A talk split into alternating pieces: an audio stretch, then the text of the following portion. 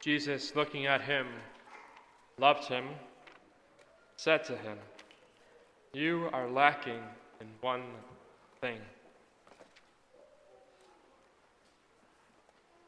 One of the really beautiful gospel readings that we have, perhaps one of the most beautiful ones that we have in our church year, because it really gets to the heart of the matter of what it is for us to be Christians, what it is for us to be disciples of Jesus.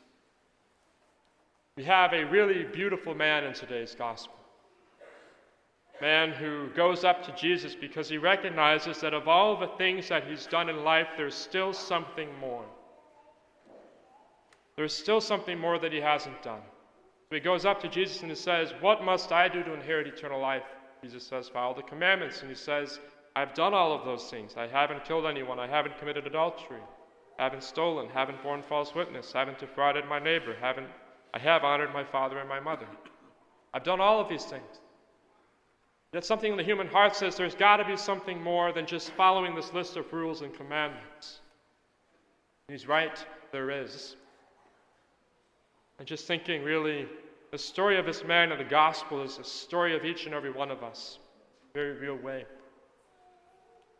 We might think to ourselves, we're, we're pretty good people. We're all right. You know, we go to church on the weekend and uh, we haven't killed anyone. So we're pretty great. You know? We're pretty wonderful. And yet, there's just like, is there something more than just following these rules that I have to do? Is there something more than just fulfilling all of these commands that Jesus has out for me? The answer is yes. Man comes up to him recognizing this and he says, What must I do to inherit eternal life? Because he recognizes that eternal life perhaps actually has a price.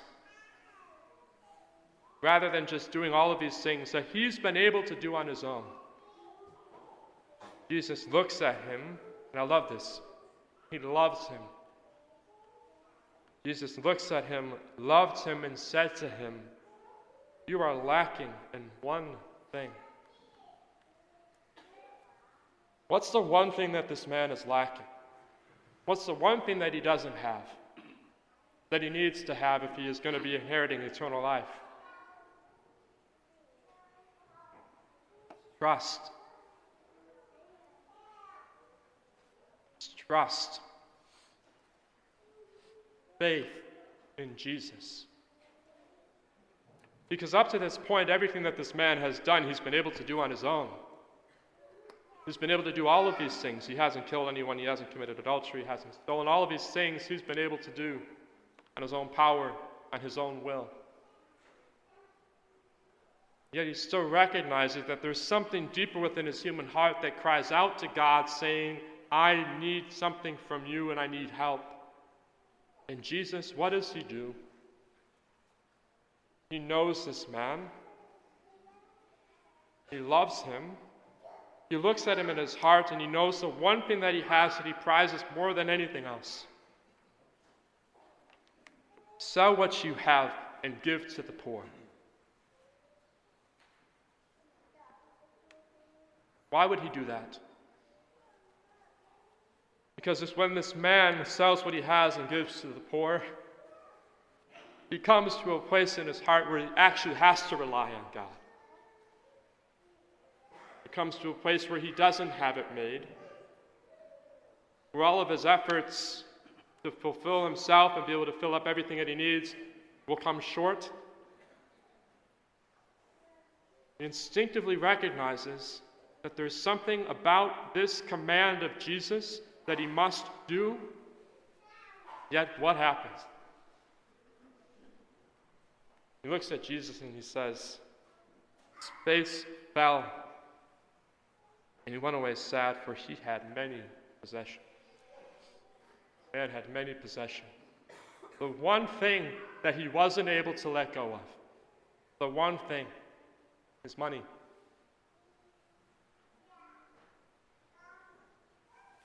All of us have something in our heart. We do all of these things on the surface, right? Go to church. We're nice to other people. Maybe there's this one person over here that we don't like, so maybe we rib them a little bit every once in a while. But in the end, you know, we're really good people. We're wonderful. And each of us has something we're not going to let go of. Jesus, you can have my Sunday morning. You can have this over here, you can have that over there, but you cannot have this other thing. That's mine. When we look at Jesus with that one thing, we don't want to let go of it. It leaves us sad. Because we recognize that this man of the gospel has come to the cusp of spiritual greatness, giving it all away, everything, coming to a place where he actually has to trust Jesus, actually has to trust him and be led by him. So, what might that be? It might be money. It might be your 401k or your IRA. It might be even your family, your friends, your good name, your reputation that you've built up for yourself.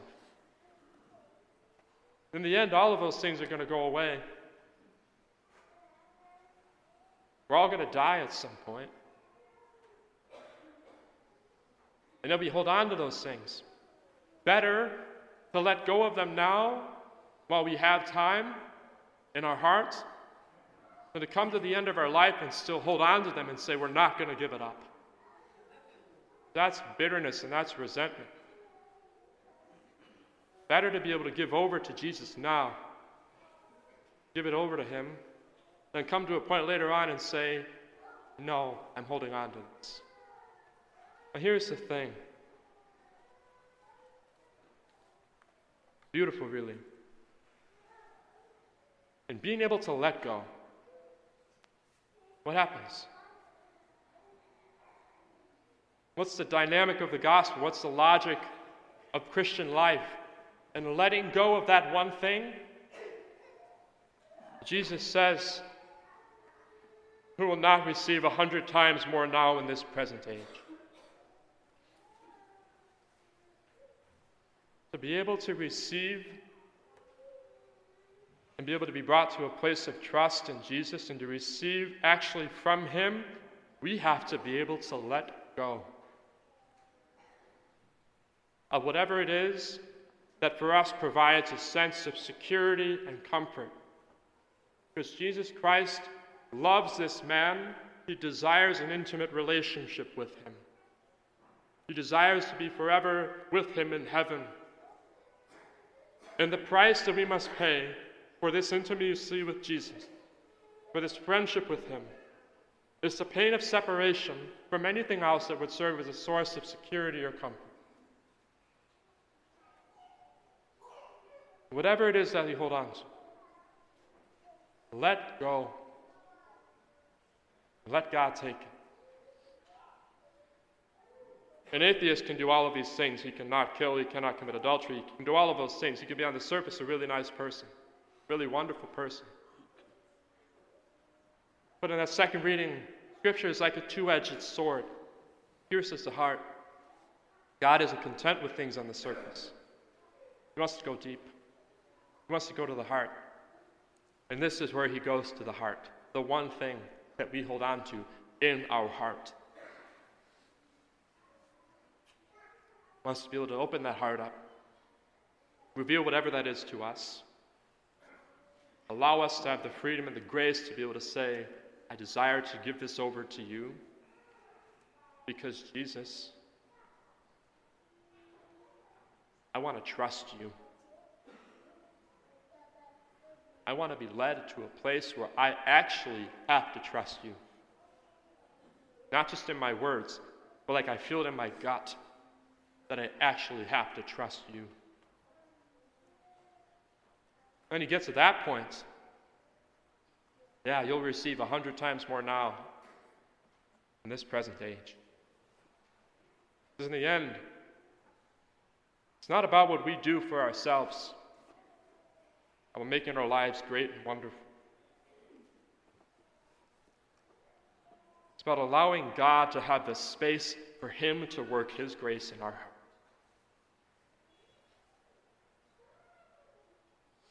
Be able to let go of the things that we hold on to, to give Him the space and the time to work His grace in our heart. So we just pray for that grace today, whatever it is that the Lord is asking of us to be able to give over to. It's a lifelong work. A lifelong work, but it's worth it. The deepest desire in my heart, really, as a priest, would be able to meet with a person like this in this place, who's like right on the cusp of this spiritual greatness. Be able to give them a word of encouragement. But in the end, Jesus respects our human freedom. He lets the man walk away sad. That's a choice that's presented to each of us. I'm not going to force it. A lover doesn't force his will on his beloved, he lets him. So let's choose Jesus above everything else that we could ever have.